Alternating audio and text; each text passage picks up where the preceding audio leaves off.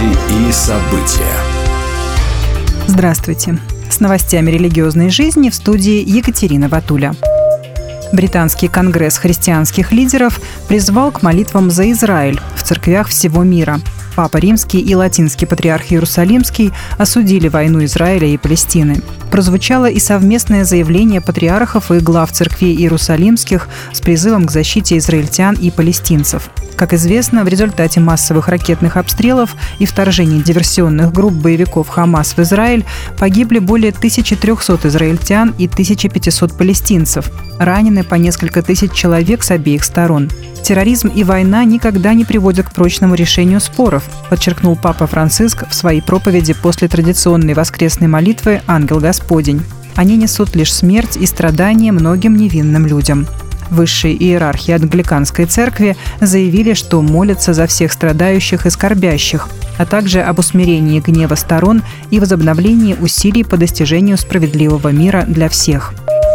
В Бангладеш мусульманское большинство усиливает гонения на христиан в канун выборов, поскольку политики пытаются тем самым потакать самым низменным запросам избирателей, пишет сайт Persecution. Активисты Бангладешского совета индуистско-буддийско-христианского единства недавно даже пошли на голодовку, чтобы выразить свой гнев и разочарование тем фактом, что религиозные меньшинства в стране последовательно лишают должного политического представительства для адекватного противодействия религиозным преследованиям.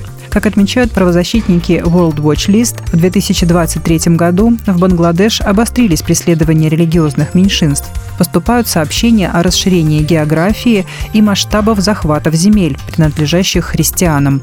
А местные политики говорят о религиозных меньшинствах во все более жестком ключе. Среди современных бангладешских христиан около половины исповедуют католицизм, вторая половина – протестантизм, причем среди протестантов преобладают баптисты.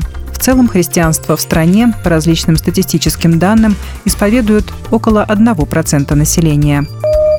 С 17 по 19 октября пройдет Большой собор РосХВЕ, высший руководящий орган Российского объединенного союза христиан веры евангельской пятидесятников.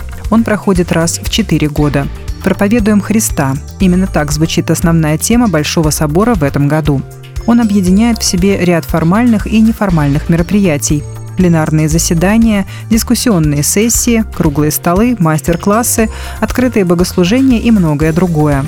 К участию в соборе приглашаются епископы, пасторы, лидеры и все желающие.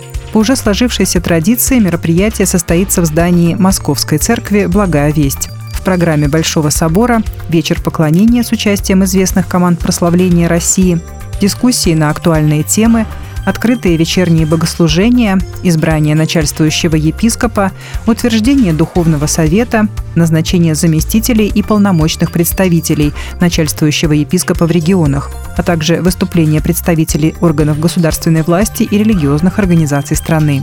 Запланированы отдельные мероприятия для юристов и медиаслужителей церкви. Для участия необходимо пройти регистрацию. В Московской духовной академии пройдет конференция «Экзегетика и герменевтика священного писания». Форум состоится 15 и 16 ноября в Сергиевом Посаде. В конференции примут участие преподаватели, аспиранты, студенты магистратуры и бакалавриата МДА, а также других высших богословских учебных заведений Русской Православной Церкви. Кроме преподавателей и обучающихся, к участию приглашаются лица, занимающиеся изучением священного писания. Будьте в курсе событий вместе с нами. А на этом пока все. С вами была Екатерина Батуля.